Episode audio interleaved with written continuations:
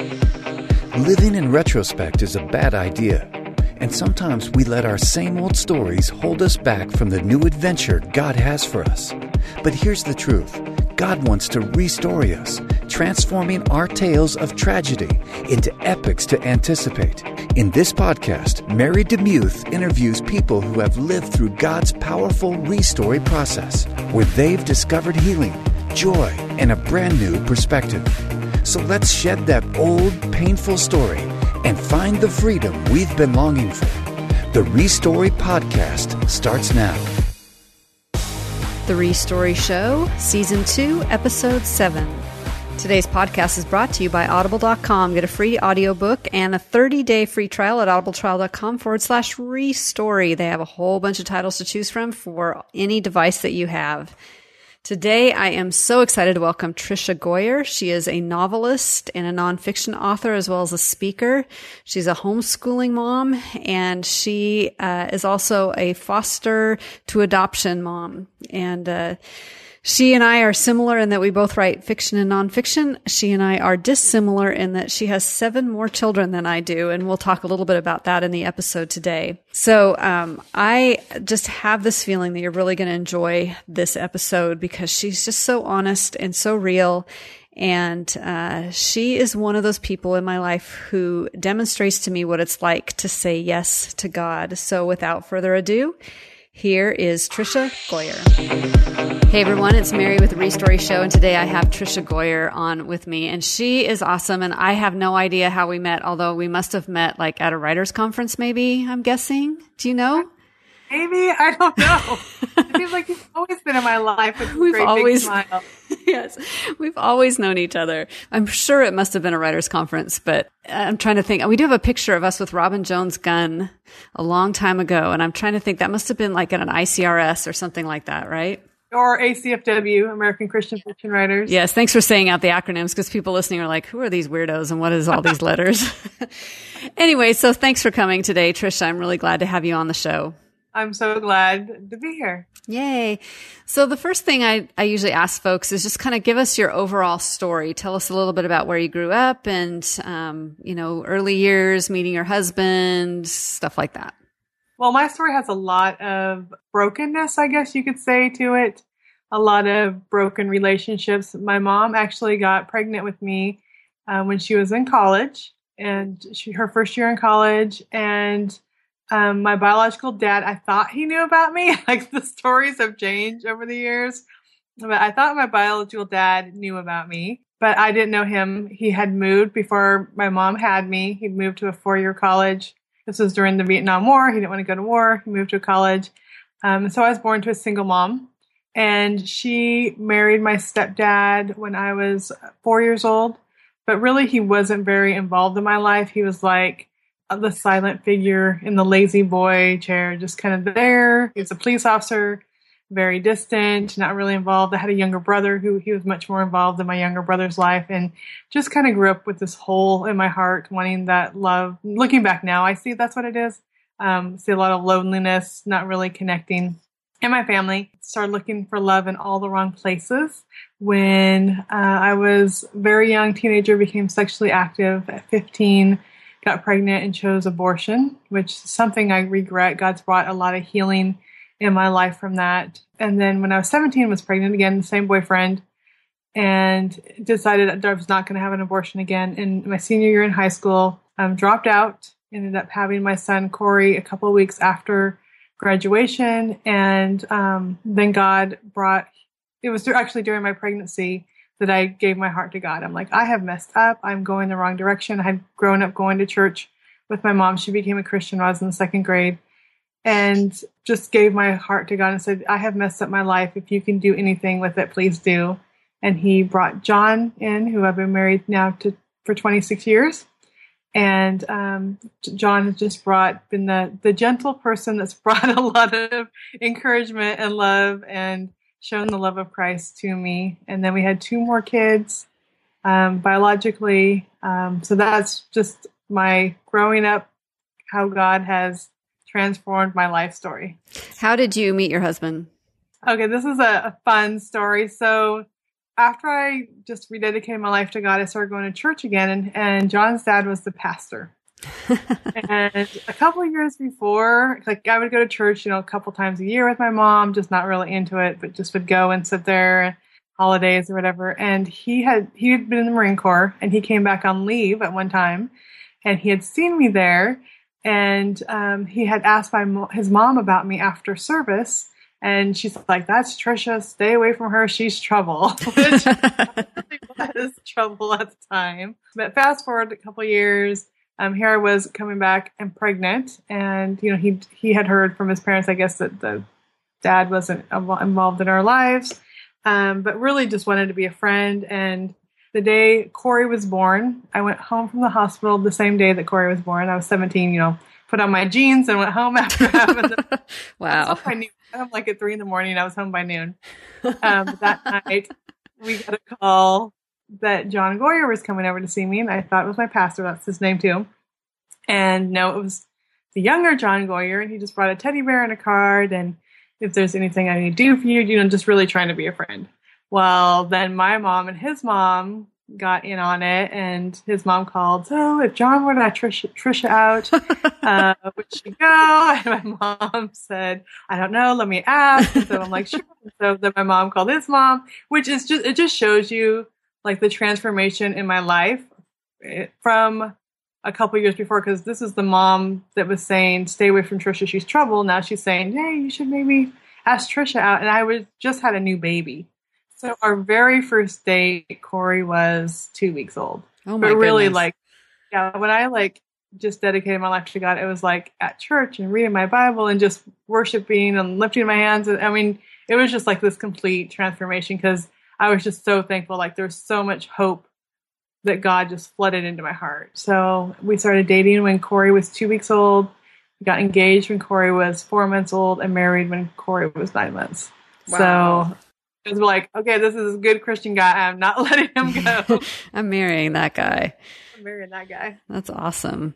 So you had um, three kids, and then and you were living in Montana and um, writing books by this time, right? Like Yes, started yeah. writing. Uh, yeah, I was pretty young when I started writing. And uh, what kind of what transformed you, or what what kind of got into your mind about adoption? Because I know that's kind of what we're going to be talking a little bit about today.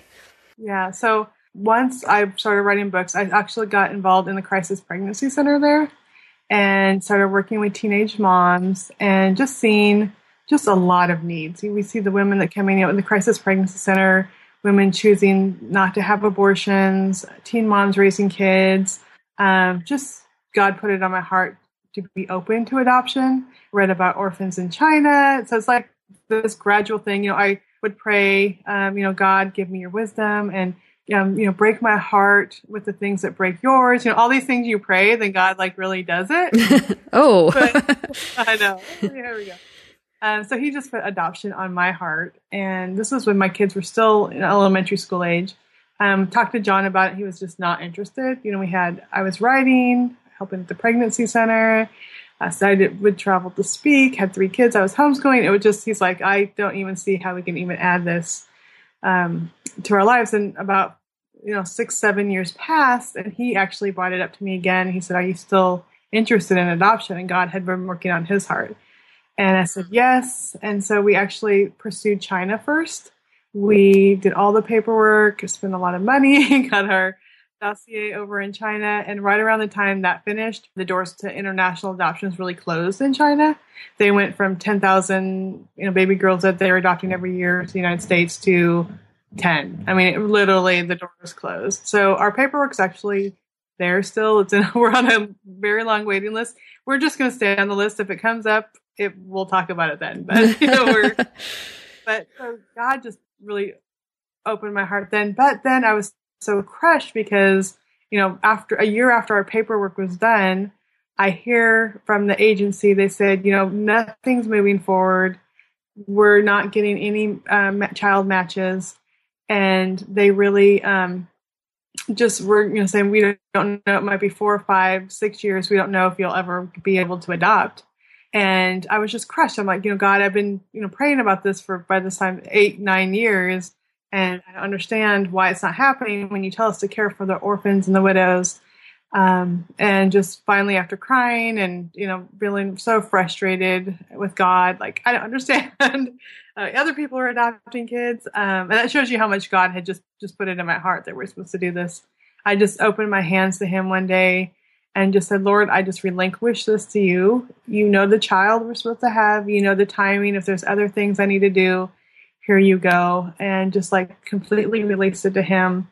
And it was actually that very afternoon when I was driving my grandma to the grocery store. Um, I got a call from a friend from a local MOPS group, which is a mom's group, and she knew a young woman that was looking for a family to adopt her baby. And um, she said, Are you interested in meeting her? And this was like a week before Christmas, but I met her, talked to her, and she was seven and a half months pregnant. We ended up choosing our family. So we went from this agency saying it might be four, five, six years um, to all of a sudden two and a half months later, we're at the hospital and, you know, with this birth mom and welcoming this brand new baby girl. So, you know, I thought, okay, that's, we did it. and God had so much more. We're done. We're done with adoption. Okay, check that off my list. But there's exactly. so much more to the story. and then you had a pretty big move. Um, you moved from your from Montana, which is just an amazing place, to somewhere else. So tell us a little bit about that. Yeah, right around the time that you know I'm here praying about adoption, John just kept saying like, I just feel God has something more for us, and um, just feeling unsettled in his work. He wanted to do more for God's kingdom, and um, so he's he would just pray like I just felt like God's about to do something. Well, we went to a family life conference, which Family Life is a ministry in Little Rock, Arkansas, and they talked about career opportunities with family life, and he was just super excited about that. And I was 100% settled in Montana, um, but just wanting to encourage my husband. I'm like, you know, we ended up doing a lot of interviews over the phone because they really, when they hire you, they hire a family. Um, it's not just, you know, for a job, even though he's working computers, they just want to know, you know, the types of families they're bringing in. And so this was moving right forward right around the time we heard about Alyssa and adopting her. Um, and so literally she was nine days old when we were in our U-Haul driving from Montana to uh, Little Rock. And so this was just a time in our lives, like I was completely settled. I was writing and homeschooling and our, loved our church, still involved in the pregnancy center. And so um, two of our kids ended up staying in Montana. One got married, was engaged, and the other was finishing um, her college. She graduated when she was 17 from college, so she was up there living with the youth, pa- youth pastor. So we ended up leaving two kids. Wow driving down with a newborn baby to a the south, which is just a whole new experience if you're a northern from the girl. north. Yep, I've done it. Sweaty, hot, um, all those things. And the people are different. It's just crazy. I think the north, everyone kind of keeps to themselves. Um, the South is everyone's so friendly, and someone's like, you know why they're so friendly? Because they just want to know your business. so, I was like, where am I? I I totally understand that feeling of culture shock. And so then he worked for Family Life, and then you know you've even he's even transitioned out of that. But there's been a couple other adoptions that's happened since then. So tell us a little bit about, or a lot about, uh, what's happened in the meantime. You know, we say now that we thought we were coming to Arkansas for Family Life, which we still love the organization. Um, John's working from home now for Oracle, which is a big computer company.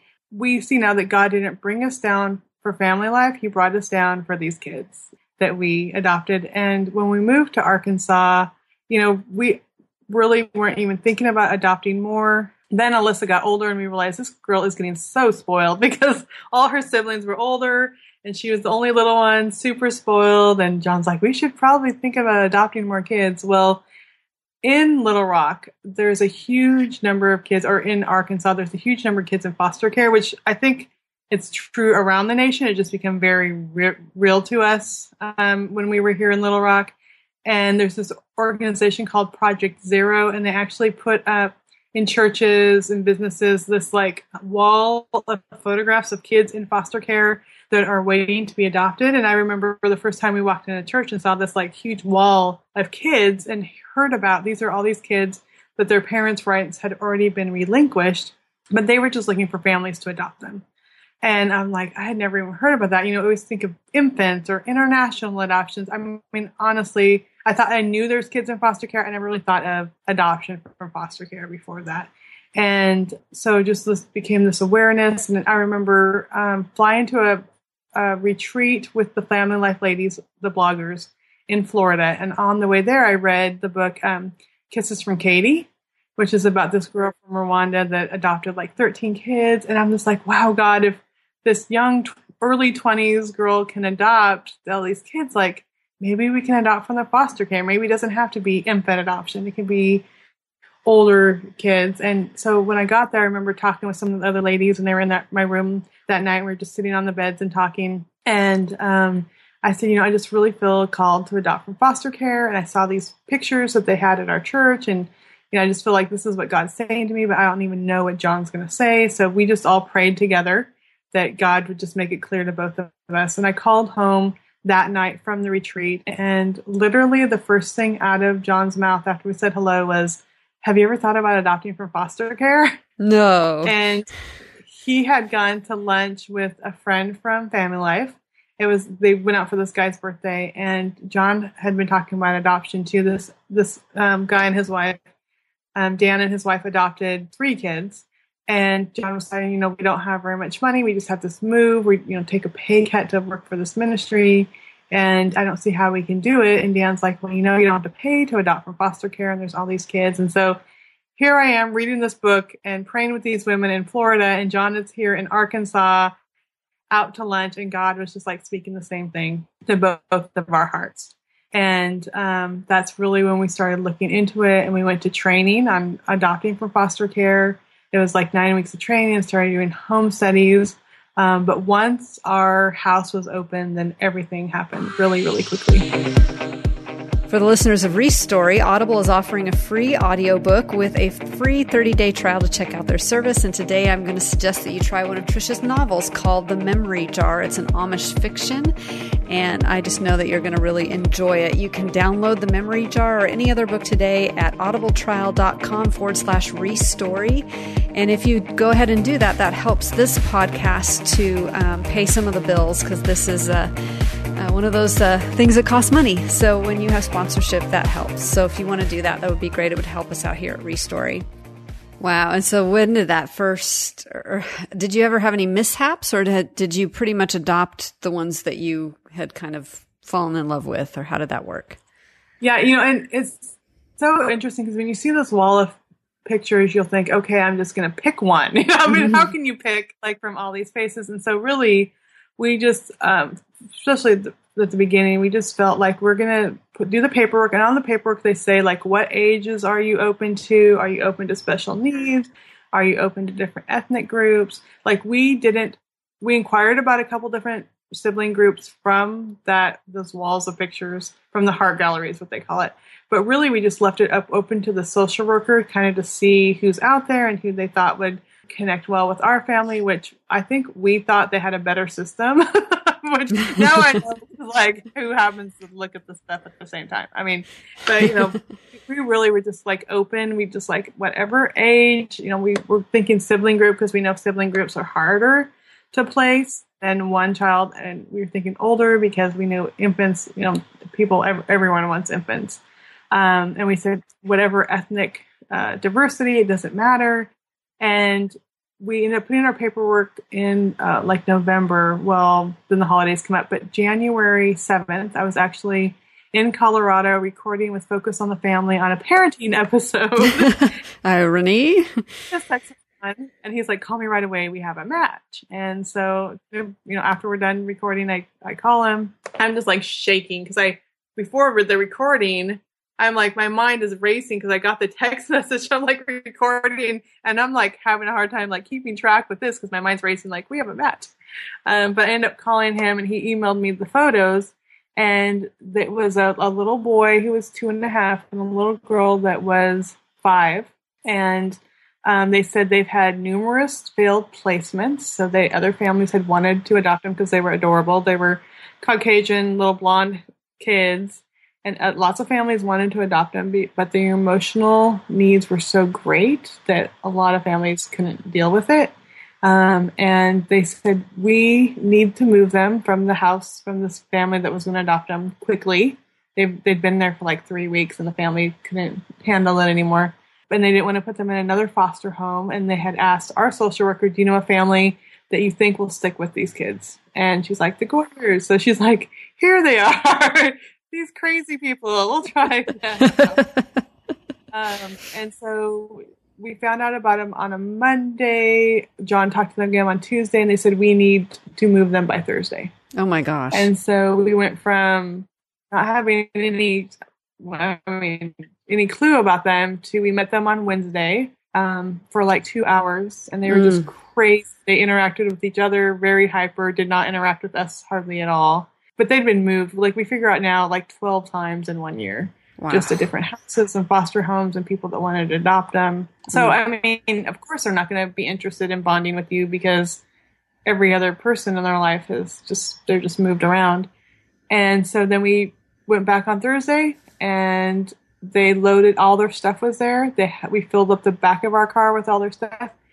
We got car, DHS had some car seats. We put them in and we drove away within 30 minutes. Uh, so mm, wow. we're driving home and John's like looks at me goes, The state of Arkansas just gave us two children and they're in the back like going crazy and screaming and we're like, Oh my word. And it was rough.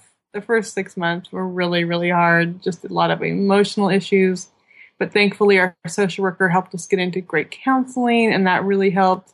Um, and just a lot of prayers from people. But uh, with both, we adopted twice from foster care, which we'll go into the next story soon. But both cases, the first six to nine months are just really hard. It's like trauma experiences, not only for the kids, just for us, for our family. So it's hard. But I think with both, with all the kids that we have adopted, you know, it takes time, but we are really seeing the light at the end of the tunnel now. I remember visiting you when you uh, had already adopted the, the first sibling set, and uh, they were so sweet and you shared with me just how important it was for them to go to, through trauma therapy and how it had really made an incredible difference in their lives. And uh, tell talk a little bit about what that how that worked and how that went. Yeah there's you know when people think of therapy with kids i mean there's therapists that do like the talk therapy that's like i don't know tell you know just talking through issues or problems but it doesn't really help um, so the therapy went we went through is called cognitive based trauma therapy, and it's this evidence based therapy. Um, and even little kids, and it's just a lot of it. I felt like the therapist was telling me what I needed to do, how to handle discipline, how to an- handle when our daughter was having complete fits. I mean, this would be 45 minutes of her screaming and kicking and yelling and yelling bad, bad things at us, you know, how to handle things. But then working with her and teaching her how to have coping skills and how to deal with her emotions, talking about traumas from the past and how to, um, you know, telling their story. And a lot of it's just getting them, because when they're little, trauma is so confusing. It's confusing for adults, but stuff that they think is good is really bad, and stuff they thought was bad was really good. I mean, they're just so confused. Like our little daughter, when she was five, when she would get hurt, she would get angry. Like she'd stub her toe or fall down and skin her knee, and she would get angry and hit the walls and run to her room and yell at you. And you're, so I'm trying to help her. Um, but because of her trauma, the therapist's like, we don't know if people laughed at her when she got hurt or if they hit her because they were bothering him when she was hurt. Like they don't know what response she had. So we had to train her when she got hurt to run to mommy.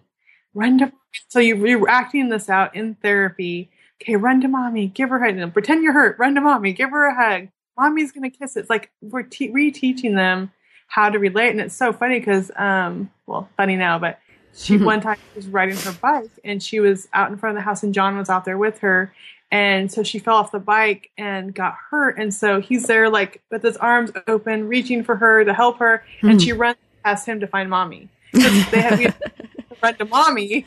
And, but we had better like daddy can help you too. he can be a substitute mommy. that's, that, that's so it's all these things that they understand that kids who've gone through trauma have dealt with. And so I remember when we first talked about therapy before we got the kids, I'm like, I've been a mom for 24 years, and at this time, whatever. I've been a mom for 24 years. Like, I know this parenting thing. And then literally, our therapist was an intern and she worked under this other th- bigger therapist guy, whatever. But she was like 24, like, and you know, single. Her name was Brittany. I mean, this cute little perky thing. I'm like, what is she going to teach me about parenting or these kids trauma therapy? And literally, I would go and she would talk. and I would just take notes and notes and notes and notes because it's so different. People think when you're raising your kids, you know how to do this, but it was so different dealing with kids who had been from trauma. So it's just like understanding like how they think and how it works and how to relate to them in a way that's different than our biological kids. And so eventually you thought, well, this isn't enough children. we need more. I don't know if that's exactly what you thought, but that's what I, from the outside, I'm like, wow. So tell us about the next set of siblings that uh, caught your eye or how did that happen? Okay. So, you know, we still see all these photos of all these kids because they're still on the website. It's, you know, it's on Facebook at our church. There's more photos of kids. And I mean, for, you know, a couple year and a half, I'm like, no more kids. Like, we are full. We have three little ones. We had three bigger ones.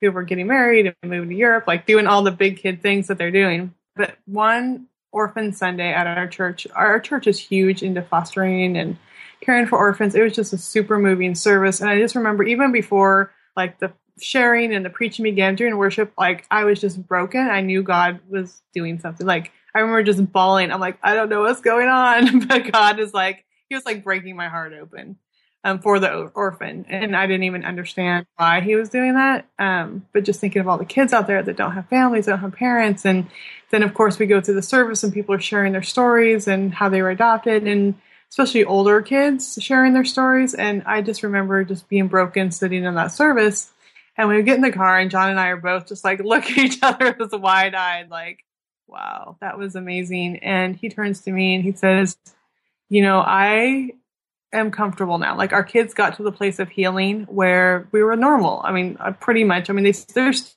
still even now trauma things, trauma triggers that will trigger different things, but pretty much no one would ever guess, like, if you meet them, that there's anything different about them. So we were at a place of where it was normal, the kids were doing well. And he says, You know, I think we're at a good place again. And he says, I don't think we're supposed to have an easy life. I don't want to get to heaven someday and have anything left in me and say, Well, that was easy. We just coasted the last 30 years or whatever.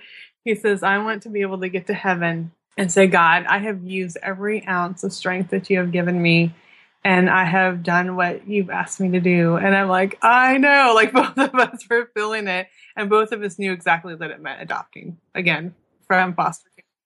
Um, it was just like so clear, just that service really changed us. And so then we started talking about, well, who and how, because it's all these photos. I mean, and I started going through the pictures. And it's like, well, this kid looks nice. I mean, it's just so hard when you see photos of children. And so we said, well, a sibling group again. Um, and we were mostly interested in girls mostly because we had two little girls and we didn't want to bring an older boy in that could possibly abuse them. So we were looking at girls and we were looking for older girls working with teen moms. I work with teen moms at our church too. Um, a lot of them, when they age out of foster care, within six months they're pregnant and living with a guy because they have nowhere to go. They don't have family. And so we know girls that age out of foster care are super vulnerable or they end up in sex trafficking. So as we prayed, we just felt that's what like older girls, a sibling group that you know would soon be aging out of foster care. And so I emailed the lady from Project Zero and like, this is just what we're looking at. If you know any sibling groups like this, and she's like, just this week I've got an email from a social worker that was wanting us to do photos of some girls and their sibling group of four, which we were not thinking for.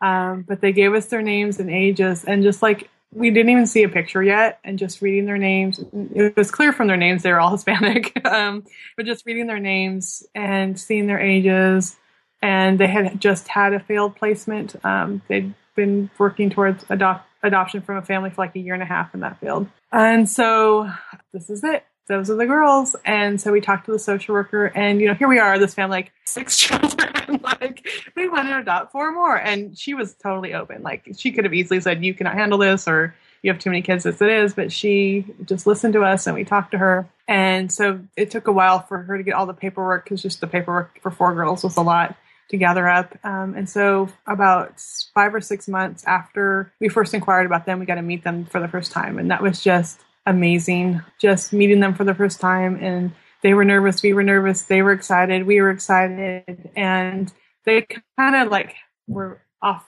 like distant. I don't know. They weren't giving it their all. I mean, they've just been hurt so many times from their biological parents, lots of foster homes. They lived in a children's home at the time. Um, so they were just kind of standoffish. And really, what changed is um, we were talking about our other kids and our dog and you know and they at this age they were see 11 10 they were 10 12 12 and 14 at the time they over the age of 11 they can choose whether they want to be adopted by this family so it's mm. not just us saying we pick you they had to mm. pick us too right and so we're our kids and our dogs you know like hey look at our dog we have our bedroom for you and we have a dog and i don't know just trying to upsell our stuff but but um, we they said, "Oh, I want to see a picture of the dog," and I opened my phone to uh, show them a picture of our dog, and on my screensaver it had been their photo. The social worker had sent us a photo of the four of them that we had on the phone for like I had on my phone for like five months, and every time I'd turn on my phone, I'd see their picture and remember to pray for them. And one of the girls, one of the twelve year old twins, she said, you have our photo on the phone, your phone? I said, we've had it for like five months. We've been praying for you. And she just broke down bawling, crying. And her sisters, they all start crying. And that was really, I think, just a moment where their guards came down and they were willing to try. And so we did more visits and then they'd like, yes, we want to be adopted by them. So um, there was, that was like in February and in January they moved in with us and in the foster care system, they live with you for six months first before the adoption can be final just to make sure that it goes through. And again, this horrible six months, mm-hmm. lot of issues, a lot of acting out. And really now I'm able to talk to them because it's been a year and a half since we met them. And they will tell me that they like weren't consciously doing it, but un, I guess unconsciously acting out because they were so sure we were going to get rid of them. It's almost like, let's just act this way now so we could just go back. And they were so certain every time that um, every time that they would do something, they were just like, okay, they're packing their things because we're going to go back. We're going to, they lived in a children's home. We're going to go back. And they were so shocked time and time and time again when we're like, we love you. We forgive you. We can work this out. You're not going back. And so really when the adoption finalized, um, I would say a lot of the behavior stuff stopped because they realized we're serious. Like this is the paperwork. They have for your last name now. Um, and that made a huge difference. That's amazing. And so then they, how long ago were they adopted officially? Um, it's been seven months now. Wow. That's awesome. And so, uh, you have a very busy life right now. I do. Yeah. So we have 10 kids now, seven adopted. Um, and then I started homeschooling them in January also, right after the adoption was finalized because I really wanted that time together. You know, I've missed out so many years of their lives. Um, mm-hmm. You know, mm-hmm. we're homeschooling, we're spending time together, we're traveling together, going on these crazy road trips with all these kids, just because we've lost so many years and we need to bond with them. And, you know, soon we're going to be launching them into their adult lives and are just trying to do all we can just to impart a lot of God into them. You know, every morning in our homeschooling, we spend an, you know a good hour at least on Bible study and prayer and talking about faith in God and because um, I'm like if they even if they don't know algebra or whatever, which we're still working on algebra, but like I want them to have the foundation of God's word because that's going to matter more than anything. And I want them to have that time together as a family. That's awesome. So, one of my last two questions is what advice would you give to someone in that like pre-adoptive situation where they're willing to adopt, maybe they want to adopt from foster care um, or they're adopting overseas? What kind of advice would you give to someone in that position? You know, I would say just know that it's going to be hard, especially at the beginning, but know it is so worth it. Um, and that everything has a time and a season. In fact, um, I was asking for prayer a lot. I would just text friends, like, can you pray for us? This is a really hard day or a really hard moment. I remember asking you before Mary for prayer at different times. And um, I remember one of my friends, Rebecca, who lives in Montana. I just like this girl is just one of the 13 year olds was just having a horrible, horrible day and time and screaming and wanted to run away. I mean, just really hard time. And she's like, I just feel God is telling me to tell you this. And I don't even know if it makes sense to you, but this too will pass. And I'm like, that's exactly what I needed to hear. And I remember it took me back to the little kids and the tantrums that a five year old had um, we don't even see those anymore, you know, those tantrums. And so with the 13 year old, it's like that will pass too. Like there is so much hurt in them that they need to kind of work through it. And it passed. Like we haven't seen with any of our kids those kind of tantrums in months and months and months. And so that was really, really good. Like the thing I clung to all the time. Every time we were dealing with an issue, I'd go back to that, which my friend told me like this too will pass. And so there may be seasons that it's really hard, um, but but God has got them, and God sees them healed and sees them whole and sees them striving towards Him, which is our goal for our girls. You know, um, and really, I guess too, you know, we're never going to be perfect parents, um, but the whole goal in our life and parenting um, is that someday they'll stand before God and they'll he'll say, "Welcome into my kingdom." And so. Mm my homeschooling may not be perfect. Our mm-hmm. house is definitely not perfect. I used to be a neat freak. That has gone out the window. I just keep up with it anymore. And so really that stuff doesn't matter, but the fact that we can have a children child in our home, share about Christ, and hopefully they will see that and want him for themselves and someday they'll be able to be ushered into eternity. Like that is mm. the end goal. Right. Beautiful. So, in the past year, how has God restoried you? What's been new in your life past year? You know, the past year, the girls have been here. All of them have been here over a year now. And um, I think the story he's just living through me and just showing me is just unconditional love. And how in our brokenness, he fills all those spaces and he just offers unconditional love. And um, I've had to learn to love when I was rejected. I mean, we've had you know girls screaming at me, and um, and so even in areas, and even times when I didn't feel like loving, I could say, God, just give her your love through me somehow. Like, and just that story of God's unconditional love when we are broken, when we're rejected, rejected.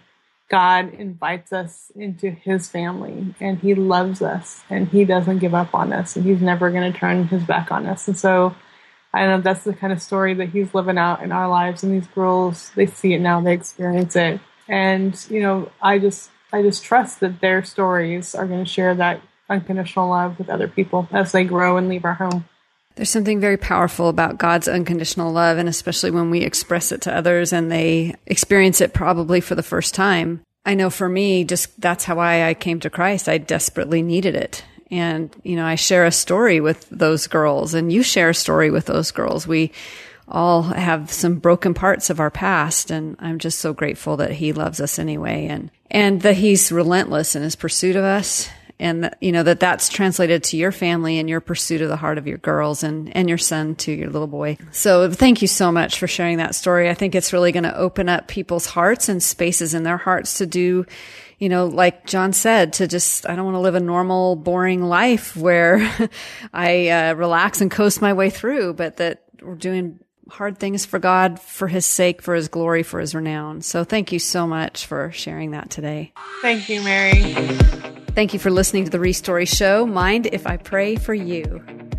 Lord, I do pray for those listening today that we would become people who say yes to you that we would strive to hear from you, want to be near you, and to not have just sedentary lives of ease, but instead that we could say at the end of our lives that we've spent it all for you, that we utilize the strength that you provided for us when we felt like we were at the end of ourselves, and we stepped forward into faith and um, doing the things that you ask, sometimes really hard things Lord, I confess that I am often someone who wants ease, wants to have life be easy, but when it's that way, I don't grow. So I pray for obstacles, and I pray that those obstacles will become opportunities for all of us to trust you. For those who are struggling today with adoption and kind of work, walking through the process, I pray for open doors. I pray for new opportunities. I pray that you would build families in the way that you see fit. And we pray that you would rescue those out there in the world today who are fatherless and motherless, who desperately need a family. And Lord, if we are to be the answer to that prayer, I pray that we would be willing to step into that role. Lord, for those who are overwhelmed and facing so many trials all at once, it seems like it's a wave upon wave of a tsunami of stress. I pray that you would bring peace and quiet to their lives today. I pray that we would take that time to spend with you, to be quiet, to read your word, to press into you, to, to hear from you. And um, I pray for specifically uh, encouragement and joy, Lord, that you would help us to be content in the circumstances that we ha- have right now, the ones that we're in right now, and be grateful for what we have instead of longing for what we don't have. I thank you so much that you are one who teaches us contentment, and that the Apostle Paul said that he could do all things through Christ who gave him strength, and that related a lot to possessions and things. And he learned how to be content with a lot of stuff, and he learned how to be content with nothing at all. So, Lord, help us to be like the Apostle Paul and to have that same kind of contentment. I pray all these things in the beautiful, amazing name of Jesus. Amen. If you'd like to know more about today's show with l- links and extended information, please go to marydemuth.com forward slash restory 2 7. That's restory 2 7. And may you live a brand new story this week.